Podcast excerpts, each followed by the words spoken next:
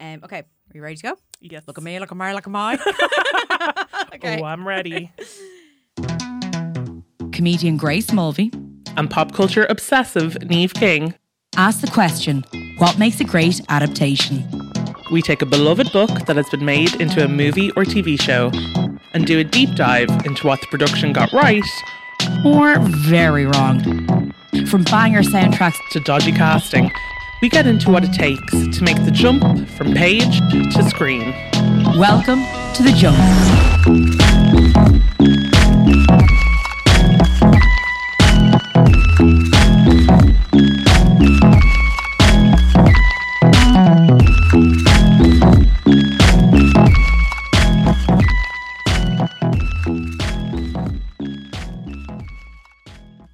Hello and welcome back to The Jump. This is part two of our deep dive into the phenomenon that is normal people.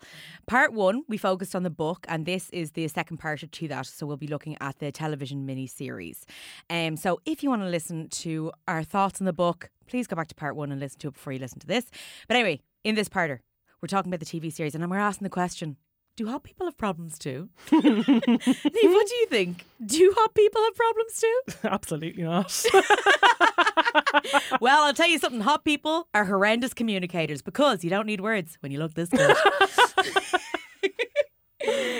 um, so the show. Listen, for anyone out there, like I again, this was my first time ever watching the show. I somehow missed the boat on this. It was like those people who like didn't watch Game of Thrones and they always talked about it. that was me with Normal People. So a little bit of background. Normal People, the TV show, was uh, produced by Element Pictures for BBC Three and Hulu in association with Screen Ireland. So a lot of cooks in the kitchen here. um, much like the 2018 novel, the series follows the relationship between Marianne Sheridan, played by Daisy Edgar Jones, and Connell Waldron, played by Paul Mescal, as they navigate adulthood from their final days in secondary school to the undergraduate years in Trinity College. Now, the series was primarily written by the author oh, of Normal People, Sally Rooney. Yes, Oh. and Later. Alice Birch. So Alice Birch is a playwright and screenwriter herself, um, written several plays, but also written for the film Lady Macbeth and on other shows such as Succession Shut up. and Dead Ringers. Don't really know Dead Ringers. We were I both actually- like, oh. I, I should, I shouldn't have opened with Succession No. and then gone Dead Ringers. God, sorry guys, I really messed up the order of, Can't believe you of announcing her credits. Um, Um, Lady Macbeth, though, also is great. Have you seen that? I haven't seen that Oh, film. Is that with, so- um, Florence Pugh? It's so good. Oh, Florence Pugh. Sorry, I thought it was the. F- oh, I was thinking of the um, Frances McDormand. no, that's just Macbeth. Macbeth. Oh, right. No lady in that. um, okay, cool. But very unusual that Sally Rooney was involved. Um, this was her first time, as I can gather, that she was doing any sort of screenwriting. But I think it's what makes, along with Alice Birch, obviously, the adaptation such a brilliant one. Like it's very much by the book. Like the book is Bible. Um, directed by Lenny Abrahamson and Hettie Macdonald. So two directors. I think Lenny Abrahamson did the first six episodes Yes, yeah. and then Hettie did the next six. So a little bit of back- background again on Lenny Abrahamson because actually he's quite a kind of star in Ireland. If Oh, we'd say. yeah. yeah, Lenny like Abrahamson's he's, huge. He's huge. He's best known for directing independent films such as Adam and Paul, a great film. Garage, another great film. What Richard did, another great film. Grace and I have a history of Yeah, I, I, I had to force Niamh to watch it. Um, the 2014 film Frank, which like maybe more people outside of Ireland would know, Yeah. and then Room, which was his biggest film to date, I think. Um, Room, the Oscar-winning Room. Um, much like the series' lead characters, Abrahamson was also a Trinity scholar. You'd need to be. You'd need you, to be. to be involved in this. And he even lived in the red brick buildings depicted in the show. Oh my god! I love that. Um, it says um, Lenny Abrahamson. He says uh, the feeling of the campus is so built into me, and obviously into Sally Rooney as well. Um, it was kind of intimate connection to the place that I've had for years. Um, I just want to give like this little fun fact. 'cause I this is mental, right? um, Lenny Abrahamson not only is like normal people his old stomping ground, right? Um, it's kind of it kind of came full circle for him in doing this show. Back when he was a student in the eighties, the location fee paid by Michael Caine's film Educating Rita, which shot on Trinity's campus, was given to film students to experiment with. and he was given some of the mon- money to fund his first short film, The Three Joes, which basically kickstarted his career. Now, I know that's such a random thing, but I read it and I was like, I just think those sort of things show you that, like, in Ireland, filming in Ireland, like, you know, we're, we're getting more and more films coming, Yeah. but it's such a big deal to actually have things shot on location. Like, educating Rita, I remember always that, like, the big thing was that it was shot in Trinity Yeah. that like something like that the college didn't just keep they gave it to film students That's to make films that's huge that's such and a big deal the difference between him being able to make this his career exactly and it staying a hobby. Yeah. Like that, it, it all comes down to money, which is, you know, the theme of the book The theme- theme and, of the book. and the adaptation um the series uh, was released on BBC Three um in the UK uh 26th of April 2020. I mean, we're. I'm going to touch on the pandemic. I'm going to touch on the pandemic, folks.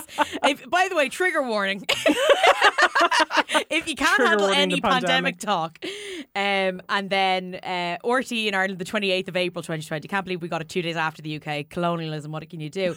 um, in the United States, the series came out uh, 29th of April 2020. So again, a few days apart, but really you're talking a month into the pandemic this hit and that helped so much with making this show as big as it became. Um, the bbc signed on early to produce. The broadcaster was looking for and i quote a millennial drama series that would feel like an antidote to the bigger supernatural or sci-fi shows that are often aimed at younger audiences. Lenny abrahamson and his producing producing partner ed guiney um, at element pictures uh, read like approach the screen version. They settled. They wanted to settle on a half an hour TV show to suit the book's kind of linearity and sort of lack of subplots. So yeah. we were talking about this basically halfway through watching this series. Okay, I had sort of been like, I'll do a. It was a week. I had a week to do this. I was like, "Do you know what? I'll, it's an emotional show. I'll, uh, an episode a night now will do. I don't want to overdo it. It's tough times for people. I got a message off Niamh. This isn't. A, she goes, you know, this isn't six episodes. It's twelve. I nearly lost the will to live. this is an extra show, but it's an emotional show. Yeah. 12 episodes and you see it's BBC so you immediately think it's going to be 6. Filming began in June 2019 and there was a very quick turnaround because the producers wanted to capitalize on the book's popularity. Basically they kind of said like unlike recent literary adaptations that use source materials as like jumping off points, the whole mantra on set for this was the book is Bible. With normal people, they knew this is a kind of beloved book. It becomes so popular so quickly, they were going to stick to it as, Yeah. as much as possible. Um, Because I even remember, sorry, the promos coming out for normal people. yeah. And a lot of the promos used book quotes, I believe. I remember there one Oh, promo really? being just like the voice of them on the phone to each other, leaving messages, or a few things. You know, there was, That's genius. and it was, yeah, because the book was so huge, and that they were definitely playing on that. They were Yeah. like, it, Connell and Marianne were almost treated as quite like this like historic couple. I feel Yeah. in the in the run up to normal people and during it. Well, that's why I think, like, you know, I think normal people, it looks like there's money behind it. Yeah, like it's a beautifully beautifully shot film or Yeah. uh, show that like I think when people make sh- shows like this they basically want to make sure that it's going to be a hit. So Yeah. like that's why with the book they were like, right, we'll make this now because you don't want to have to convince producers ten years down the line this will do well. You want to be like, this has sold a million copies. There's a million people that are going to watch it straight away. you know, shot on location in County Sligo and Dublin. Tubbercurry primarily made up the fictional town of Carricklea, and the Wild Atlantic Way was used for the beach scenes. Um, they waited until February 2020. February 2020 to shoot the Swedish scenes no, where they went to way. Sweden. Now, can you imagine if they waited an extra oh month? Oh They would have been. my fucked. god! Like, how mental is that? like, again, just to bring it March 2020 Yeah. was lockdown central. Like, you couldn't. So they were, the fact that they made this, I just, do you know what? I'm, I'm, I'm more just like, this show was like one of those shows that I think might have gone under the radar a bit in terms of audiences, not critics. In terms of audiences, maybe if it was normal life, but because of lockdown, people had to become smaller themselves. Yeah. a show like this was just prime. For And it was the thing that like everyone during lockdown, we all wanted to be kind of be talking about the same thing. Like you wanted to be on Twitter. I, did, I watched a lot of like Twitter movie parties where everyone just wanted to watch the same movie and tweet about it to have that feeling of you're with people. So yeah, much like the first episode of this, okay, we are breaking down the story into three parts, as Mm-hmm. Niamh so eloquently put it. right, part one: is sort of the ad, not adolescence, childhood, years, Childhood childhood years. years. where we're seeing Connell and Marianne sort of grow up, and then part two, we have kind of their adolescence years. Um, they're dating other people. They're trying to. Kind of going through a little bit of growing pains, and then part three is when they are becoming adults, you know. So let's talk about part one, which is kind of like episodes one to six. Um, listen, we won't go through. We've kind of covered the story in the Yeah, first we one. won't go into too much detail What do there. you think, in terms of what they got right, maybe of the school years, or what the adaptation added to it? Yeah. Casting. I mean, I just think like, yeah. I know we're going to talk about that's the overall show, but like.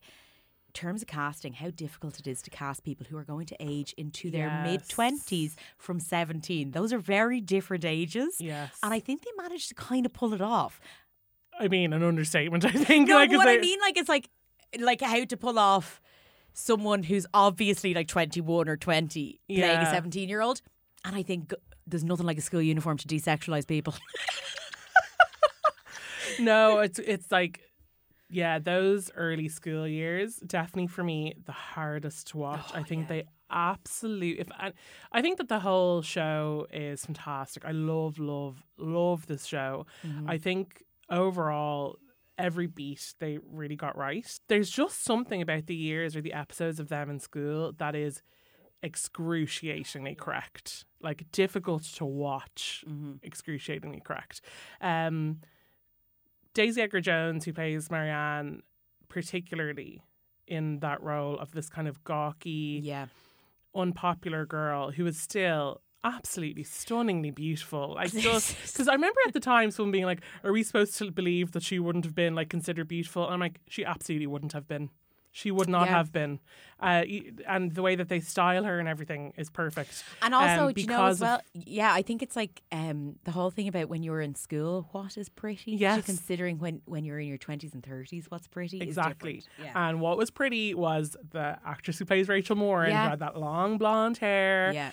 And I just thought that they, even like the friends in the circle who play like Connell's friends, the Karen, group- Lisa, yeah, the actors who play them, perfect. The girl, the girls who are on the side, they like everyone knows their role actually Yeah. really well. Yeah, So, but in particular, yeah, around that time when they're in in school and in Carricklea, still watching back, a few things really struck me, especially because, as we said, we're we were thinking it through that frame of this is kind of phase one of their relationship, and they're insular and they're young and they're still in a way children. Um, what was huge to me was actually the location. Because being able to see that small town Yeah. and that school was really remarkable because it kind of shows you they're in this tiny space where the smallest things are going to seem huge.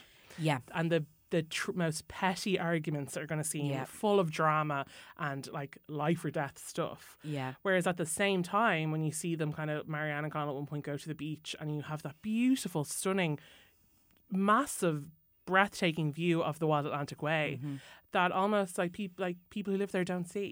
yeah. You know, they can't see beyond themselves, like we were saying in episode one. And like I think, people literally travel thousands of miles to come see something like this, and you're just sit. It's like sitting on the pyramids and being like, well, okay, let's have the chat. Exactly, yeah. you know. that, and you know that was really I thought like the show did like so great in that like kind of location scouting like piece Yeah. because I can see how you'd be lost in this world of school. You know the uniforms and coming to and from school, hanging out at the small town, hanging out at the abandoned house. Yeah. you know hanging out in the pub or the shitty nightclubs, and that's your world.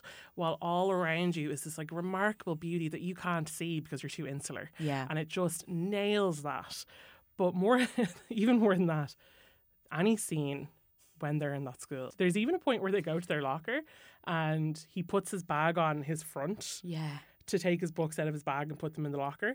And that sent me into a fucking tailspin. I was like, who on set knew about who told Lenny about this?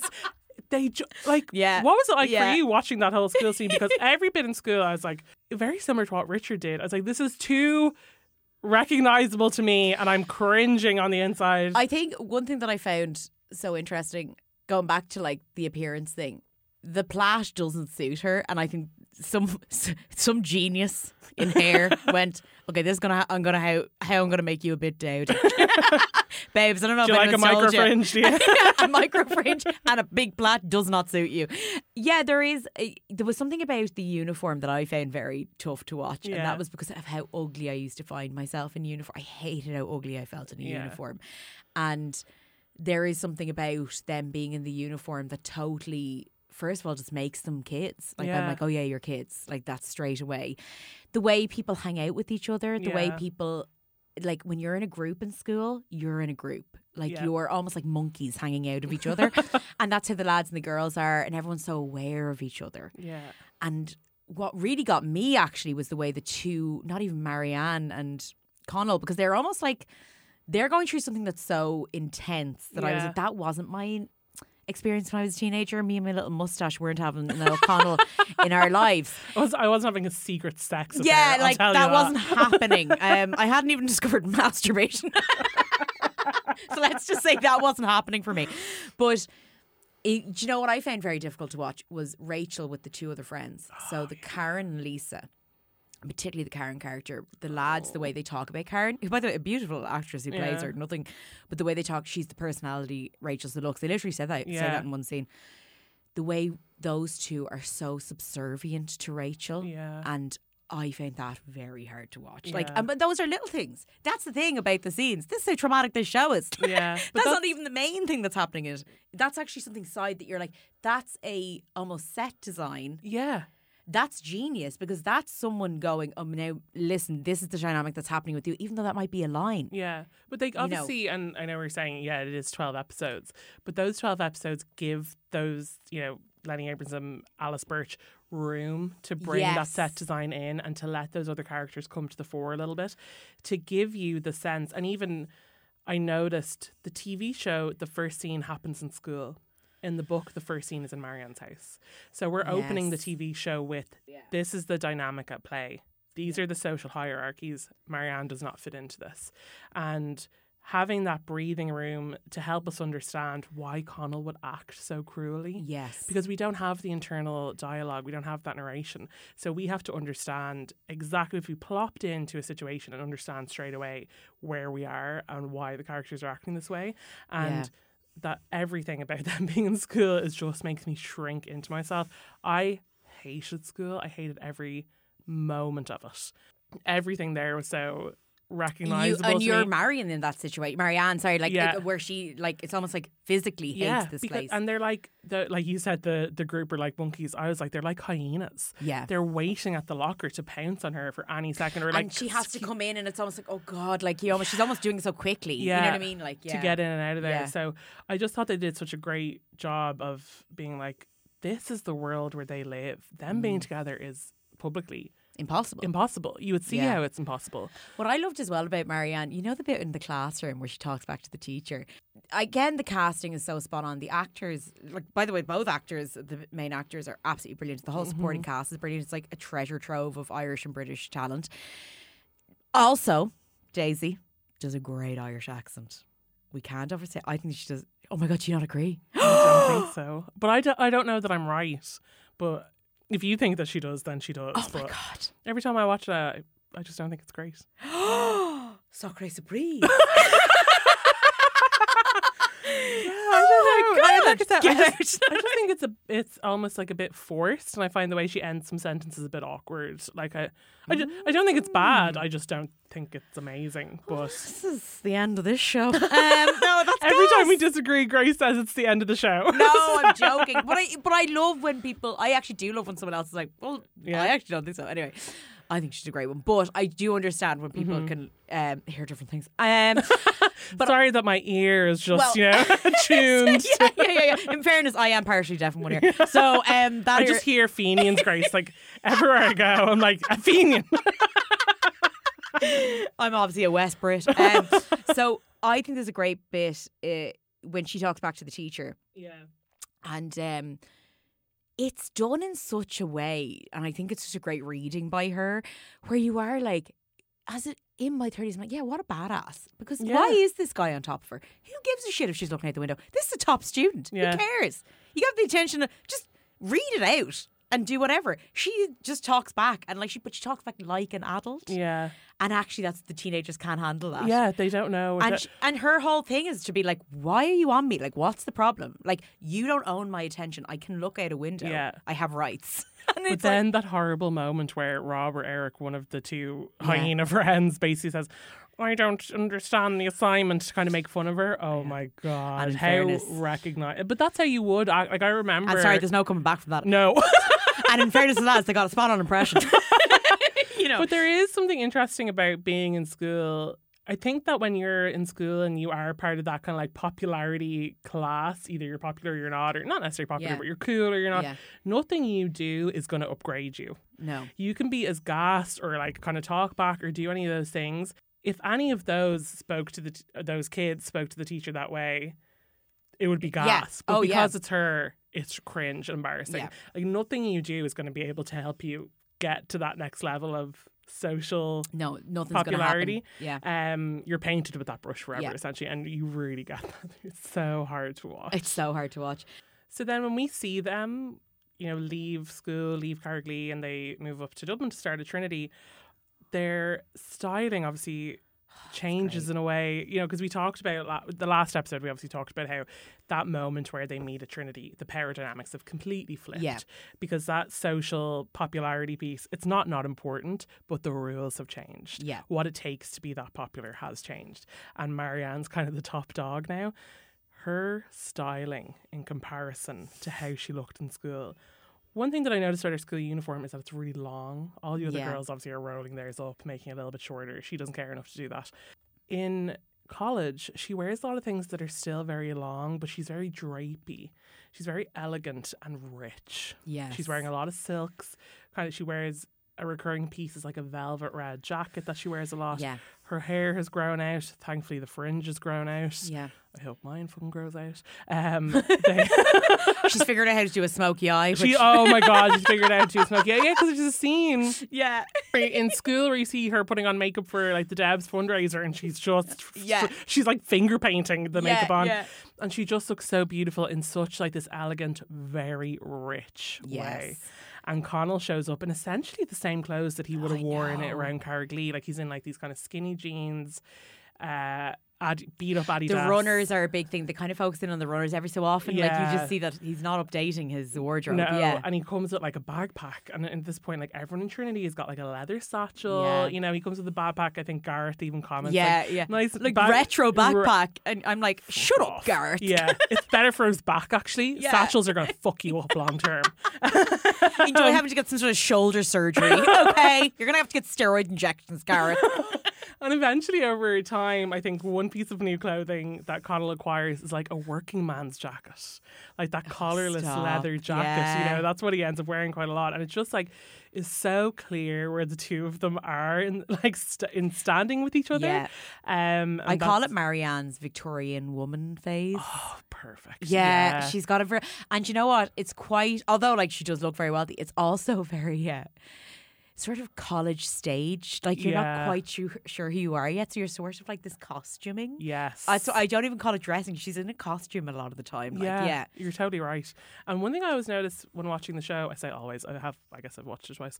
Um, she has a really uh, ornamental ring. have you Yes, seen that? And I think it almost is it like a skull or something, or an animal skull.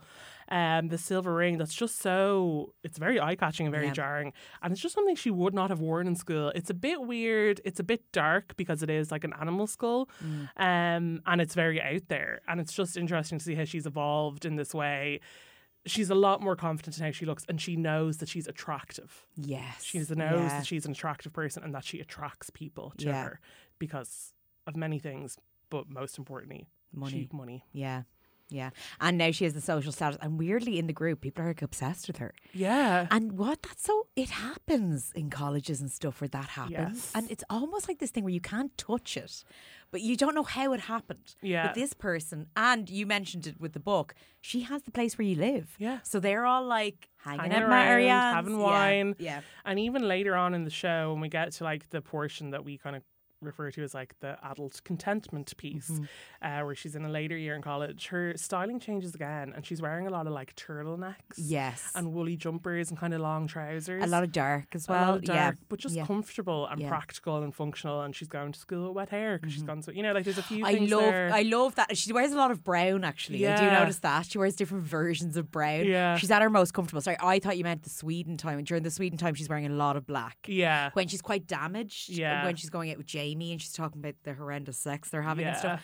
She's wearing a lot of black. yeah. But when she gets into her more comfortable stage, it's like these sort of reds, Browns, browns. beiges. Yeah, yeah. Yeah, and during that period of Jamie, she's peak pretentious college. You know, like really just Yeah. like swilling wine and, you know, like The just cigarettes out the wazoo. I mean, I have to say, I feel like there should have been some sort of disclaimer with this show. Not sexual, nothing abusive, but I'm just like, we'll make you want to smoke your brains out and drink a gallon of wine. Because every scene, I was like, God, I'd love a wine and a fag. And I don't smoke, but I was like, there's something about them doing it that Yeah. seemed so, like, I don't know, cool and attractive.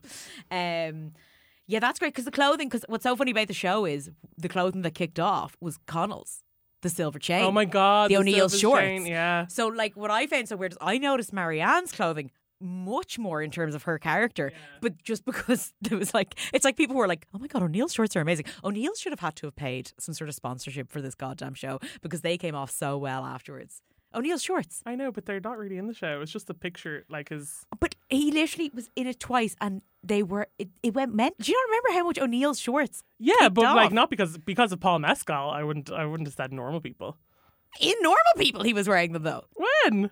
In the football match. Oh well. And then there's another, and then there's no, but then there's another scene where he's walking around in them as well, and like people, that's where people saw it, and then they saw him walking around in it, and they were like, "Oh my god," blah blah blah. But like, it was all from normal people. Let's be honest. Okay. Furious, Fur- First of all, the the accent thing, and now this, and I was so sure.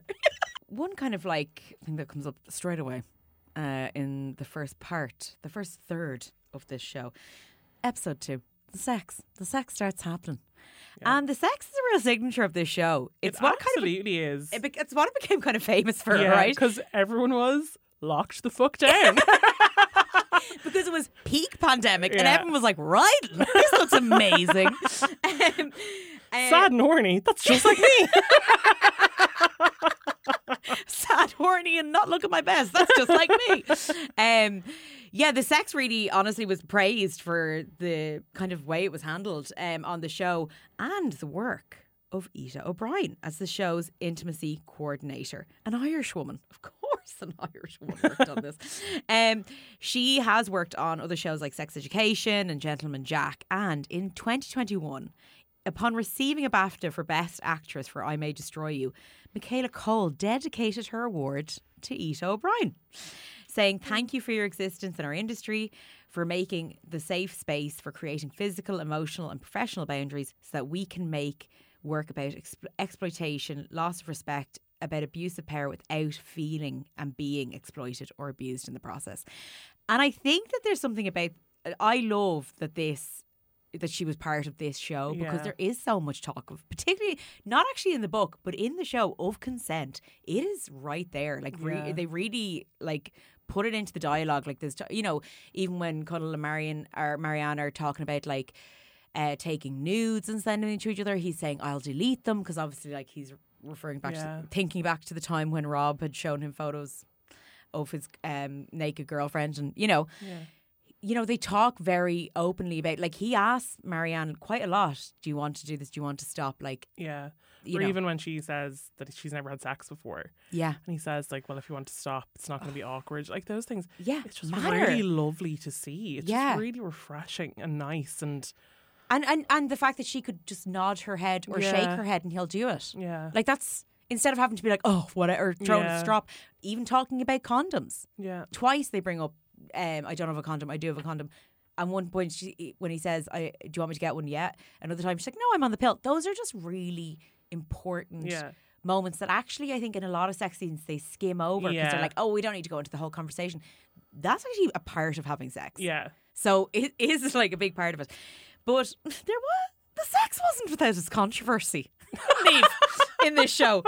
The nudity sparked a debate on Irish radio Oh, with callers to This is why Joe. we can't have nice things.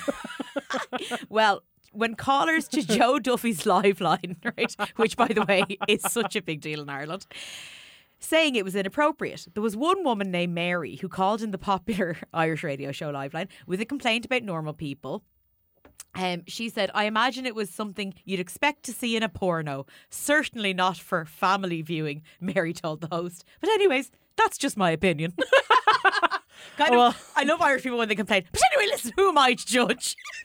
I'm only bringing into this national radio show in the hopes everyone will be forced to listen to me. Soon after this, the tabloid newspaper The Sun claimed that normal people had 41 minutes of sex scenes, making it, and in quotes, the the BBC's raunchiest drama ever, right? My favourite bit is in, in the in the Oireachtas, like in the Irish par- Parliament, okay? Uh, the tourism minister had to explain that a promotional video that was that used some of the scenes that took place on like the beaches to encourage people to come to County Sligo were selective in the episodes. Basically, they had to be like, listen, they were just of the beaches. They were didn't have any sex in them. Oh my god! Because the the sex had become such a part of a conversation about normal people That's that it. he had to explain, like, no, no, we're not using the sex scenes Yeah, yeah, yeah, to get people to come to a teenage boy's bedroom in Sligo. That's so embarrassing. It's so embarrassing, but it's, listen, it's part of the whole thing. Um, Sally Rooney has said that uh, writing the sex scenes in the show was like writing the dialogue in the sense that every beat Yeah. of the sex scene counts. So the same care was given to like every fumbling or like tentative caress had some meaning Yeah. to what they were going through at the time, which you can definitely see in like the first sex scene where she's losing her virginity yeah. to like later when they're much more comfortable with each other and the type of sex that they're having or the way that they're reacting to each other. Um, Ita O'Brien helped the actors discuss frankly what was going on. Um, Daisy Edgar Jones said she would, um, par- uh, paraphrasing here, she would say, We'll just discuss exactly what the emotional beats are here. The whole point of those scenes is never to just have a moment for the sake of it, they're always carrying some form of narrative. Um, sometimes to get the scene right, Paul Mescal would have to hold himself up in a kind of plank above Daisy Edgar Jones for minutes on end. His arms locked out, sweat dripping down his nose. Um, and Mescal said of this, there was this wonderful thing where she would use her hands, like this is Ita O'Brien, right? And she'd be like, "So Paul, all I need you to do is to thrust," and she'd like show him how to thrust. but I think that there's like something about the fact that like I love the openness, which would like Yeah. holding up like that, yeah, like my god, that man's core after that must have been insane. Yeah. But like even those things where it's like this isn't. And this is what you find so hard, say, with shows like Game of Thrones that were just seemingly like nudity was just thrown into the background willy nilly. But especially willy nilly. Um, but Not the a fact- willy in sight on Game of Thrones. Grace, I'll tell you willy. that. Um, but like, it's the fact that they they really thought about it, and they were like, and they talked it through with the actors. They were, and the actors being part of it and being like, oh, what am I meant to be feeling here? Or what do I think Yeah. of this? I think that's why the show became so massive because not only are we all in a pandemic sort of sitting in, but like you are getting to see this type of sex that you haven't seen before because I think the type of millennial sex we've seen before is either um, girls, which was Yeah. the first time we ever saw sex, we were like, oh, this is kind of depressing. oh, sex can be depressing. or it's like euphoria or like, do you know something where you're like, I don't know, do teenagers even look like this or talk like this or anything like that? This was so, it was just its own thing. Yeah, and it was it was real, and I think like you're referencing girls before. If there was kind of this real sex on screen, it was to be kind of embarrassing and to be Yeah. like, isn't this isn't sex actually a bit gross and cringe? Yeah. And yeah, it is, but it's also like loving and tender and intimate and it can mean a whole host like anything like any kind of physical expression it can represent a whole host of things and i think Yeah. that that's what they got right in the normal people show Yeah. like there's a lot of types of sex. There's a lot of meanings behind different types of sex, and this is for a lot of people what sex looks like because sex should be about as well communication and asking those questions. Yes. And also, it was very sexy. Yeah. Yeah. You know, and none of that was lost. Unapologetically, like intimate Yeah. and like hot and Yeah. like you know, and also them enjoying it. yeah. Like laughing sometimes, and I just was like, "Oh, this is nice to see Yeah. people laughing during sex or like smiling." Or apparently, Sally Rooney, um, her approach to writing these intimate moments. She said in the book she grounds sex and sensation, and obviously the context of uh, the character's emotional life. But when she co-wrote the first six episodes of the show with Alice Birch uh, and described the sex scenes as probably less written than other parts of the script, so she said she would kind of leave the room for uh, Lenny Abrahamson and the two actors to kind of discuss it and work it out Yeah. themselves. So again, it's the performers and the director. Like, yeah, they're going, this is kind of what the sex scene is about, but you guys actually go through the motions here and work it out Yeah, yourselves. like how are you going to perform this Yes, physically exactly. to communicate this story? But yeah, so this is where like the sex really kicks off in the first third, um, and probably the most amount of sex I would say. I think like, so. Yeah, definitely, and especially between them because we're covering you know that period from from school until Connell has to move out of Mm-hmm. his house and back to Carricklea. So the the first two parts of their relationship Yeah, and the first two breakups. Obviously, the the sex is also a way of telling telling the story because we Mm-hmm. see them with other partners throughout the show and. It's never shown with that same level of intimacy, I don't think. Well, the camera is so much closer up to them. Yeah. So one thing I noticed with their sex scenes, it's like we don't like we see parts of their body, but there's never huge like Mm. kind of you know, which is what the normal sex scenes we always see in other shows of the thrusting of the whatever. Yeah. It's more intimate. It's more of their faces, their arms. It's almost like too intimate. It's almost like you feel like you're part of there. The other sex scenes, the shots are wide shots from the back. You're seeing them have sex from like, and it's like again a normal sex scene that you'd see with anyone. No, not really that much intimacy involved Yeah. you feel like you're just like you know you might have walked into a room like oh Yeah, it's kind of a- yeah. out. yeah. Um, I want to talk about the first deep dive we're doing. So we're going to pick like a scene kind of from each third. The first deep dive I'm going to do um, of a scene that I think really fascinated me was Marianne's family dinner. Yeah. Okay, so this is actually her mum's Denise's family dinner, but we don't, or like birthday dinner. Sorry. But we don't actually know that, like, it's only referenced like once. There doesn't seem like to be any sort of celebratory thing happening at all in this dinner. Yeah. It's so, so hard to sit there at that dinner table. Yeah. And Um, also, I feel like in the in the show, once again, they had the time to flesh out the mom Yes. quite a lot. Marianne's mom. In the book, she's very much a passive observer, and they actually have very little interaction.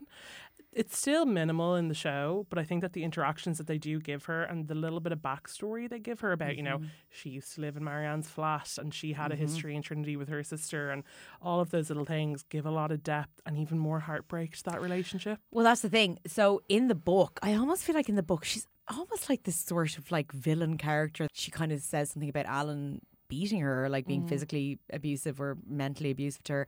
And the mum goes, Well, if you can't handle some sibling rivalry, which I know is like, but it then gives you very little of the mum. Yeah. In this, it's actually heartbreaking with the mum. It's very Yeah. hard to watch because you can see the mum wants a relationship. her, relationship. Yeah. And there is these moments, and the actress who plays her, it's just like behind the eyes, you can see there's very little happening. She's uh, this sort of stoic character, but like she's had to remove herself completely. completely, so that she's, not, there. Yeah. yeah. At the birthday dinner, what I find so interesting, first of all, Marianne has finally gotten that smoky eye down and looks fantastic. so she's home, which obviously makes her brother Alan furious because she's looking better than ever. But yeah, a family member kind of begins the conversation in the uh, at the dinner scene by going, "We heard you're doing so well in college, Marianne," and then Marianne's like, "Oh no, I'm doing shite," um, and.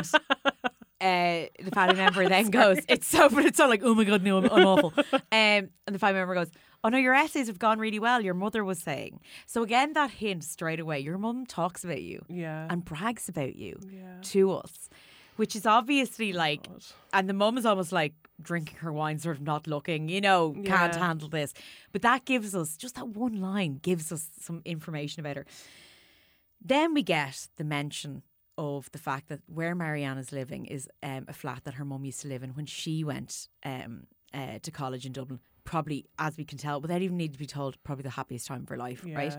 Um, and what she brings up straight away, she goes, "Well, my sister didn't visit me until my second year of being there," and the sister's like, "Did I not?" And you know, it's almost like seeing these slight um, familial strains there. Yeah. What I find interesting about that is, I don't know their backstory, but seemingly, if they went down to Dublin to go to that flat, it means they didn't grow up in Dublin, meaning they probably grew up somewhere outside of Dublin in the west of Ireland.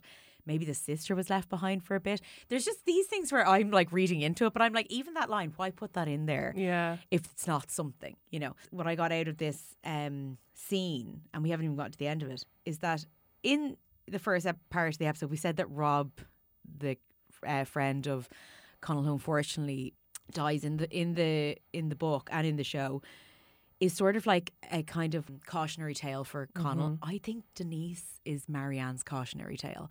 Denise Yeah. is who Marianne will become or could become if Yeah. Mm-hmm. it weren't for meeting Connell.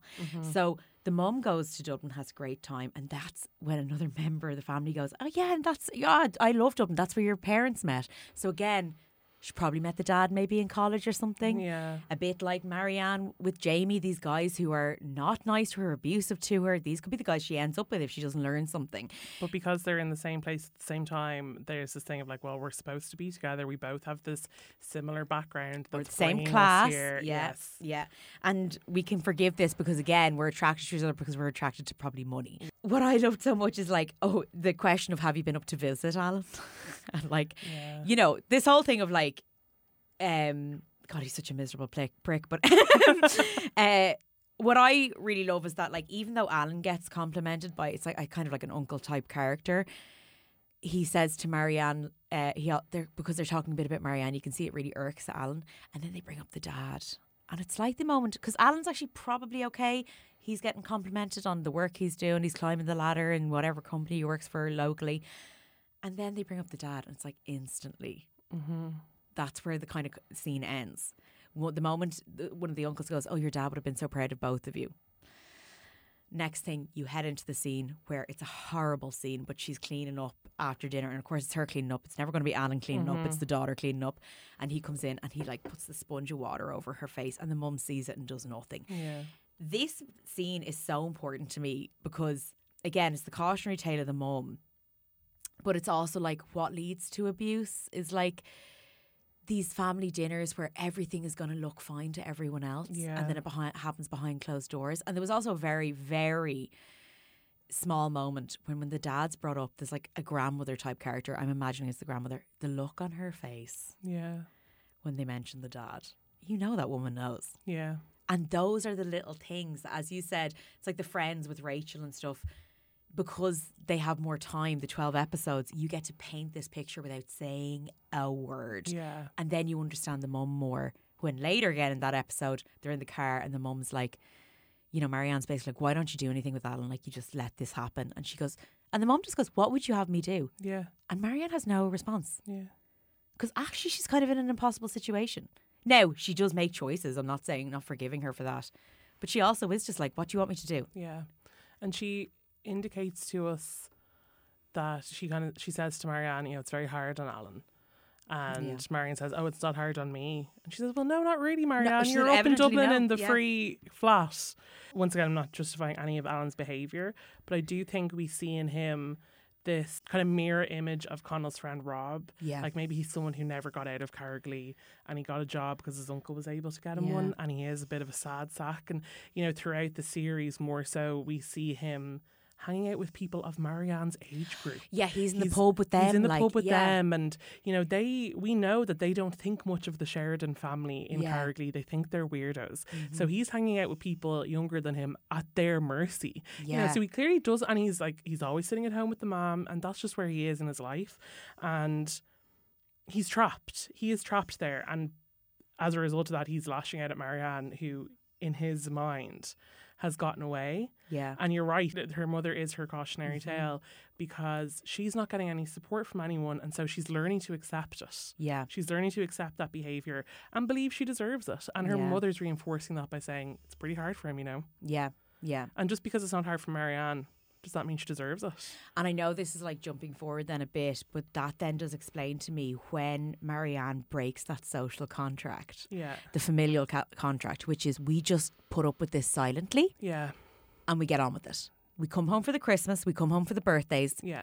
we get the bit of abuse and then we go back but we that's what we do and then you get to stay in the apartment in dublin and when connell Yes. basically goes to alan if you touch her again if you say anything he basically threatens him And Marianne's like, yeah, I'm not putting up with this anymore. Get out of the get out. Yeah. Get out of the apartment. You're no longer gonna have the money. See you later. It's not, oh, you know, we need to look at ourselves. It's you broke this like silent contract we all had, and now you're out. That's it. And the mom will never look at you again because you you're doing what she should do, Yeah. and that she can't. So she can't look at it. Yeah. The price of her finally loving herself and respecting herself Yeah. is that financial privilege. Yes, That is that is the price. And you know, Connell we've seen we got a little bit more a tiny bit more insight in the book, I think, to Connell's Mm. background. I think there's a scene in the book that's not in the show where Lorraine's mom kind of says something a bit mean to Connell about like his his dad or his background. Well, I think as well, Lorraine was from a rough family. and Lorraine what- is yeah. from a rough family. There's a reference to one of her brothers being in jail Yeah. at one point. Uh, but we could get that sense that Lorraine sacrificed quite a lot so that Connell could have a happy upbringing, Mm-hmm. so that she could be responsible for raising him by herself. Yeah. And that's probably why they're in the situation where financially things have been a struggle. But on the other side of that, what they got is that love. Yeah, yeah. You know, they have that love and respect for each other. And Connell says that he never needed to know who his dad was. It never mattered because he's ha- he has Lorraine. And when you see the convert, like even this bit where he's walking through like some park and talking to Lorraine on the phone, and you're like, this, this is a good relationship. And yeah. Yeah. she is a clean, and she's so, so you can tell by the the actress plays Sarah Greene is a great actress. Sarah she Greene, she yeah. plays her so brilliantly, but like. You can see that like this is a smart person, Yeah. emotionally and just like uh, like she understands the world around her. Yeah. She understands Marianne really well. She understands how vulnerable she is. She understands the mum. The mum's a weirdo. You know, like Yeah. she gets it all, and you're like, God, you probably could have been so many things. And hopefully, I think after Connell sort of maybe has the Schols and Yeah. she can go do other bits. Yeah. But like she has just sacrificed everything Yeah. until then and had been a cleaner. And do you know what I mean? Like, not that that's anything wrong with that, but you know, But even that she was able to, like, Connell references uh, during a conversation when they're in Italy, Marianne kind of has this revelation in Italy after Schols, I think, about money. money. She's like, She's shit, like, you don't have any money. That's insane. That must be awful. and kind of reckons with the fact that, yeah, your your mum works for mine. She kind of says that for the first time. And she's like, I assume she doesn't pay her very well. And Connell says, she pays her fuck all. And I, that line Yeah. is so funny because Connell doesn't really talk that mu- like No. that.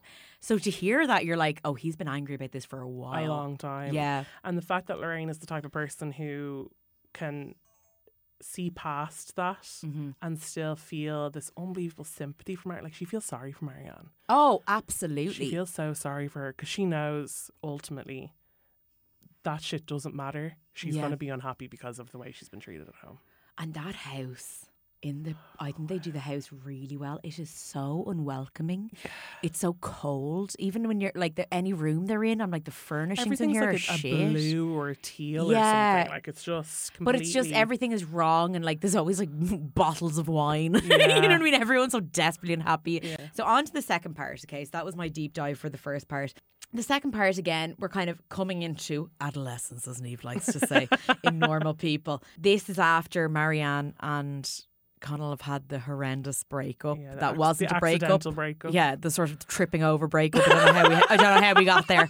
Okay, I don't know how it tripped and happened they've broken up. and actually what they do in the what they do in the in the show is brilliant the pov so you see that breakup twice and at different stages the way they jump in that episode is really good and you can so totally see the misunderstanding like it's actually they painful so when they tell it through Connell's POV, the line is he says to her, "I guess you'll want to see other people," and Marianne says, "I guess so, yeah." But when we see it through Marianne's point of view, he says, "I guess we should see other people." And even like the framing, like when you see it through Connell's point of view, Marianne looks incredibly aloof, cold, a little bit Yeah. angry. And when she's picturing herself in that moment, she just looks incredibly fragile and inf- incredibly sad. And he just storms out. Those miscommunications happen. You know, those mis- so daily that I, I don't know how we get up in the morning like I miscommunicate to myself I sometimes when I look in the mirror I don't know what I'm looking at you know what I mean like how do we function Yeah, and it's just it's really sad. You know, it's just like that misremembering and putting yourself back in the scene and saying again and again, what what did I say? What did he say? Yeah. How did we get here? Because remember, he said, "No, you said you wanted to see other people," and she's like, "I never said that." Like, you know what I mean? It's just that horrible. Yeah. But anyway, that, after that, we get to Italiano. okay, we're in Italy now, baby girl. A lovely few scenes with Connell and Marianne in Italy, Yeah. and she speaks. just Of course, she speaks fluent Italian, the bitch. But like, you know, you'll forgive her. and that beautiful house that they're in. I and like he's calling Helen from the house. She's like, "Well, how's Marianne's palace?" He's like, "Yeah, yeah, it's a it's a tumble of bricks." well, my favorite, he does go into a little bit of gossip with her, and I love this. Oh, yeah. He just say, "I saw a few figs come out now." And, and Yes. basically, Helen says, Helen says, of course, Marianne would make figs. And I was like, that's so funny because at least he's giving her a, a give her something, of something. yeah. like, come on, something. yeah. That's Some a delight. Table, That's yeah. a delight. So obviously during this period, these two episodes is where we see them separate quite a lot. Yeah. They're often in different places. There we have Marianne in Sweden, and then I think what marks the half of the book is Rob's suicide. And I wanted to take a look at that episode and two scenes from it in particular. Okay. The first being Rob's funeral. That uh devastating scene then they found out that he's died and all the lads go to the pub, obviously the day before the funeral. And it's these four the four kind of main school friends sitting in the pub and they all have pints in front of them, the pub is empty. And they just look all so desperately hollow and Mm-hmm. devastated. And some of some of the guys who obviously still live in Carricklea or still would have seen him and said like he always wanted one more. He started picking He fights never wanted to go home, yeah. But it was never bad enough for us to worry. Yeah. And just that feeling, and it's their first big thing that they're facing. Yeah. I think you know you get that sense of they're like, shit, how do we, how do we do this? Mm-hmm. How do you go through this grief process? After that, you see Connell go home and he sits on the couch and you see him just like uncontrollably crying to the point that it looks almost like a bit of an anxiety taxi. Yeah. you know that everyone Yeah. knows that feeling that of you're just you don't know where to put your arms and you're rocking back and forwards and you can't get you just want to get it out of you mm-hmm. and you can't and Lorraine comes and comforts him and is trying to help him and um, then we have the funeral scene. So they arrive to the church. Helen has come down from Dublin as well to go with him to the funeral. Helen, unfortunately, handles this wrong from the get go, and I think that's pretty clear. You know, when And she's also young. Like you are sort of like weirdly Yeah. like, yeah, you're not you don't understand this. You Yeah. just don't get it. And as we know from episode one, Helen's a gal's gal. You know, She's a gas gal. But also, do you know, as well, I will say this. Like, I'm sorry, but like when him and Marianne see each other, like long lost lovers, yeah. like Jack and Kate at the end of Titanic. and, You she's, see- and she's meant to stand there and be like, this is normal. Like, they hug for what seems like 10 minutes. and she's standing there like a spare tit, Yeah. just being like, I don't know what to do here. And yeah. Yeah, he, they walk into the church together, and Connell has been completely distant, I think, from Lorraine and Yeah. Helen. He's been unable really Yeah. to communicate how he's feeling, or apart from that crying scene, express a lot of what's going on.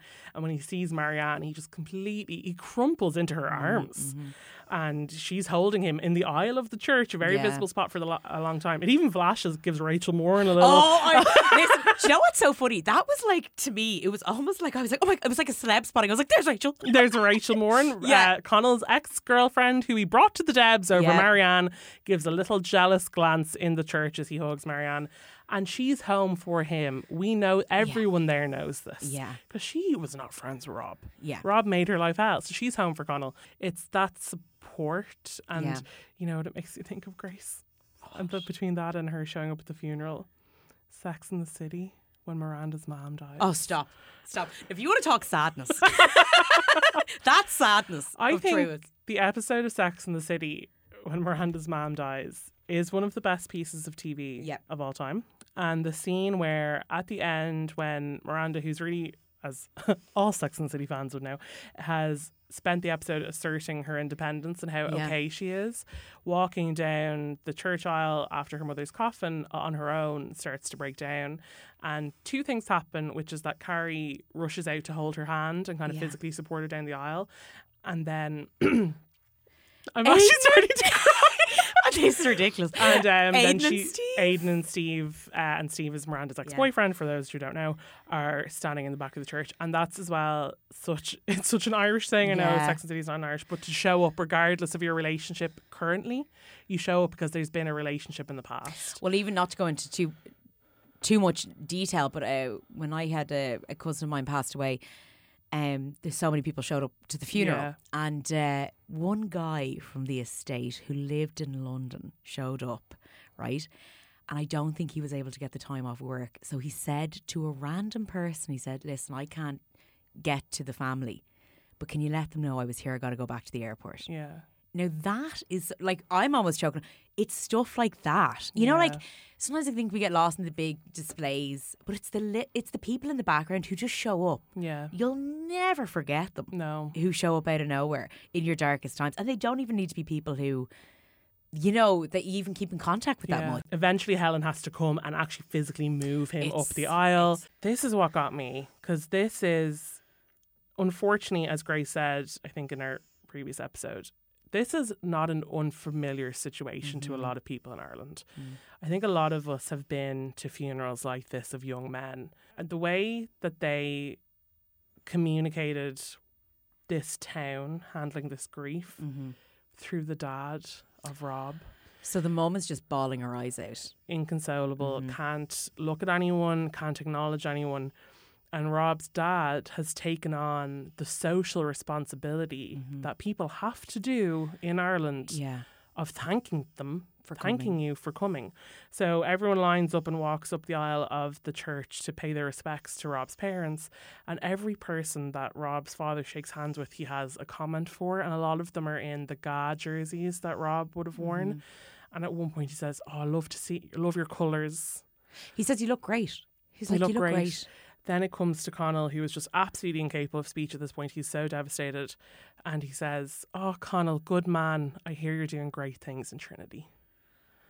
And Connell obviously breaks down. He he walks away. He says, I'm so sorry. And he walks away and he just goes and finds an aisle and sits down. And the panic and the sorrow is overtaking him again because he feels that he abandoned Rob Yeah, he thinks that he left he feels that he left that life behind and he never go went back yeah, and that if he had that maybe something would have changed Mm. we know that's not true yeah, and it's never true. and yeah. it's never true but that then feeds into later we see it when he goes to counselling and what we talked about in the last episode that feeling of you can never go home again Mhm. and Rob was his friend, but not on that deep spiritual level. No. Like they would never have connected in that way.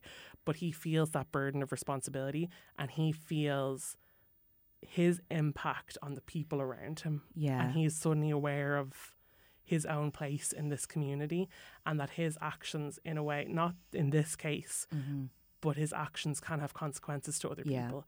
And it's just devastating to see that all fall on his shoulders in that moment when And I, it, it, there's this really sad moment where he really loses it in the counselling scene where he goes, um, you know, he's saying like, you know, I thought like by leaving Carricklea I'd go and I'd find like-minded people because I never really, I always felt a bit off and out Yeah. and, and and I thought, oh, college would be where I'll find these people and I didn't. And I don't like it here. And like, you know, when someone says, I don't like it here, it's like a child saying it, but we have all said it. Yeah. I don't like it here. I don't feel like I've met people here.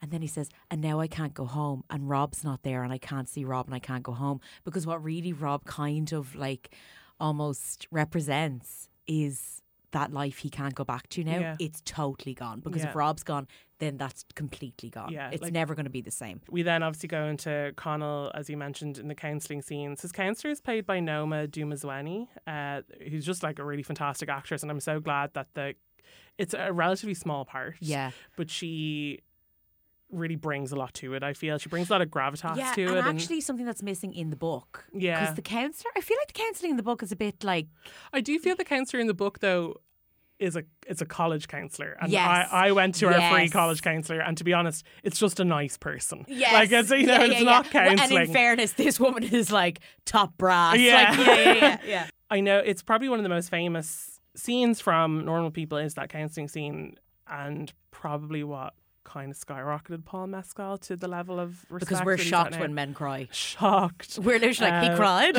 I'm cool. but that close up monologue where it's just his face, like Yeah. it's just his face, and saying, like as you said about Rob and Carricklea never being able to go back, and that unfolding in front of you as he completely breaks down and loses it is just But also the panic. There's something about the way he breathes in that scene. This is Mm-hmm. Going to sound so nerdy, but it's that br- it's that when you can't get your breath, you're so upset, and and it actually you're like, I completely buy him in the scene. Like Yeah. this is the most authentic eh, eh, performance. yeah, Yeah. it's absolutely stunning. So one thing that I will say, sorry, very quickly, I just have a theory that I have to get off my Mm-hmm. Chest. Okay.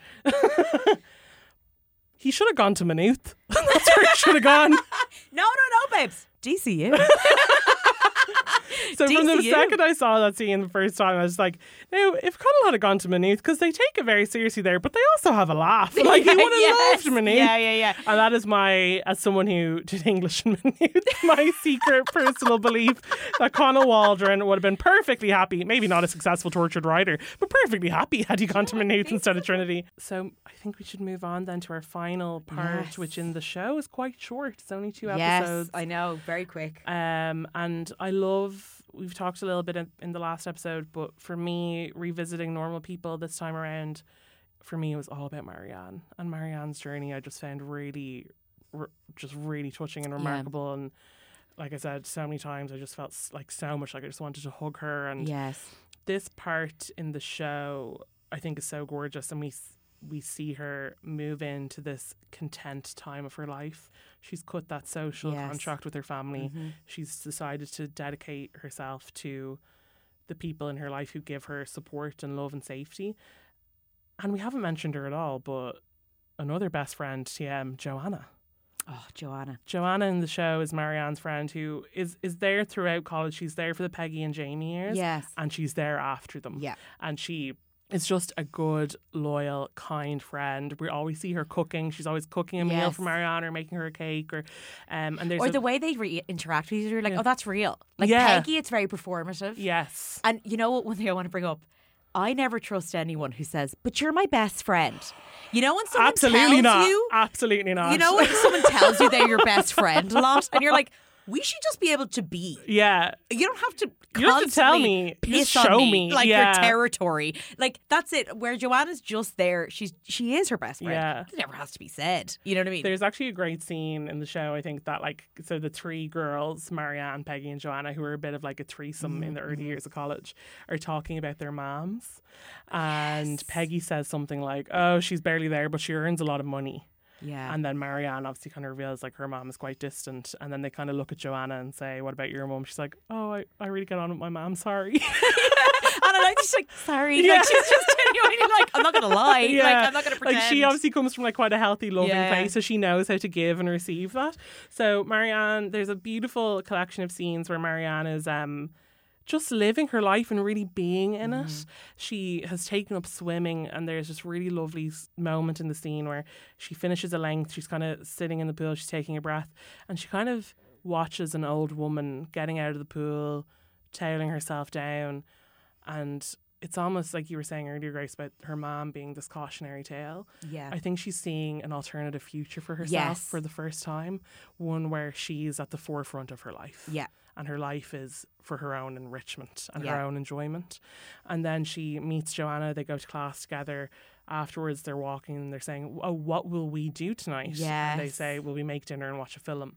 And Joanna says, Did we become 50 year old women and not notice it? Or 50 year old married couple. Yeah. I a love 50 year old. Yeah, married couple. yeah. And I love as well that this is the the part of the show and the book where Connell and Marianne are happily together. Yes. But it's the first time where we're seeing them happily together and living independently. Yeah, that's it. She has her own stuff going on. Yeah. He has his own stuff going on. Yeah, Yeah. it's such a low, and that's actually like, I always love, and we don't see it enough of just healthy relationships of people just doing that and Yeah. it not being a problem. Yeah. Exactly. You know, she has this relationship with Joanna that's important to her and she's keeping up and maintaining and obviously and it's almost like a given that they're going to hang out that night. Yeah. So I think that that's really lovely and what encapsulates this for me is the final scene. So the show ends differently to the book, and as we discussed in our first episode, I wasn't a huge fan of how the book ended or the final Mm-hmm. Kind of chapter of the book. yeah. It was it was very abrupt for me, and I did I just didn't think it did the story of these two people justice. Mm-hmm. The final scene of the show, I think, is so unbelievably beautiful and an absolutely perfect, perfect ending to the story. Um, so it begins. They're moving Marianne basically out of the Dublin apartment. Mm-hmm. She has decided that this life is not worth having to keep these abusive Yeah. people uh, in her life. She's moving out. We don't know where she's going. We actually don't get any insight into where she's moving to or how she's paying for it. Yeah. Um. Yeah, that's one thing that, well, she's in Schols still, I imagine. Oh yeah, of course. She's So in everything's Schols. paid. Everything's paid for. So I imagine she's moving into Schols. but what? I guess we still don't have to worry that much about it. But I, I at the same time, she's doing history and what, like fucking politics. We have to. I mean, as long as she's doing finance. But anyway. Um, so Connell's helping her move out, and then you see they're having kind of like a final cup of tea in the house. Obviously, this house has Mm-hmm. meant a lot to them. She says that she never really felt like home, but a lot has happened to them Yeah. both here.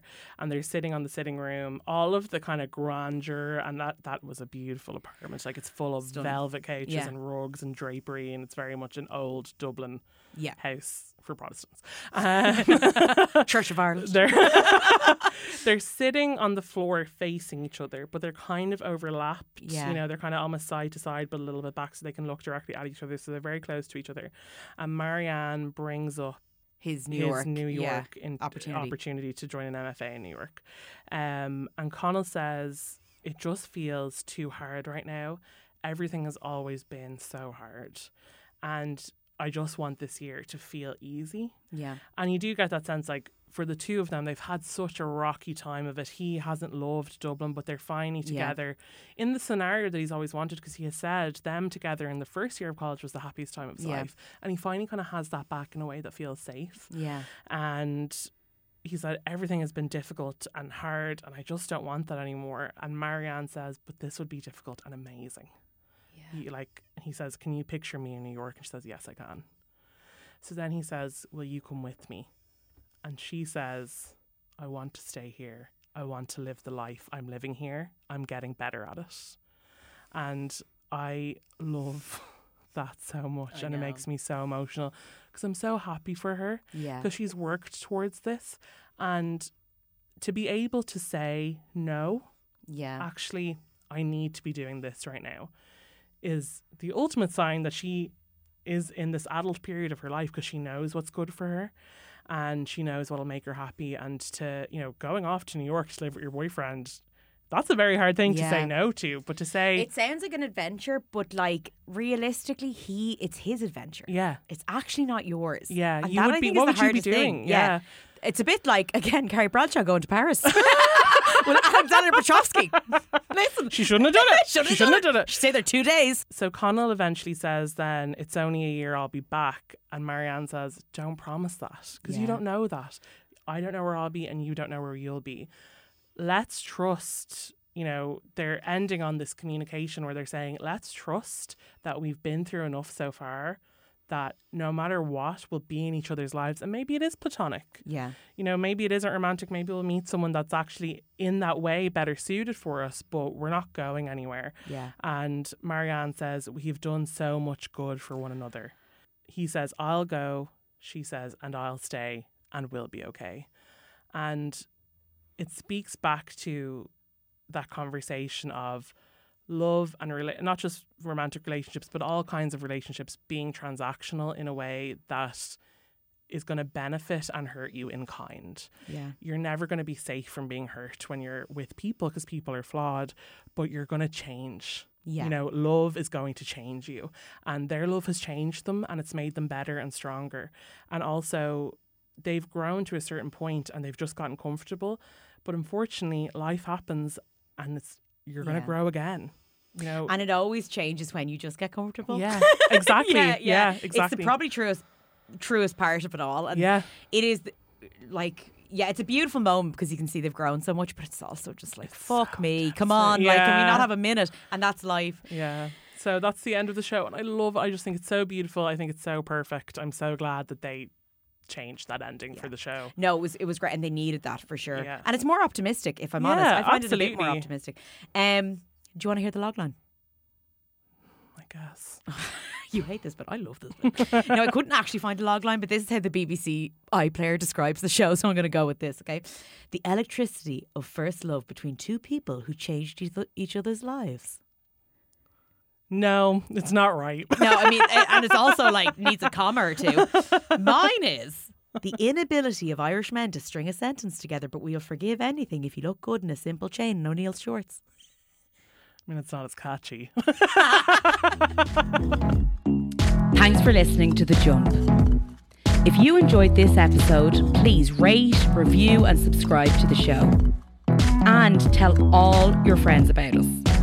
It really helps us to continue to make the show even better. If you want to contact us with recommendations on what to cover next, Message us on Instagram or TikTok at The Jump Podcast or email us at The Jump Podcast X at gmail.com. That's The Jump Podcast X at gmail.com.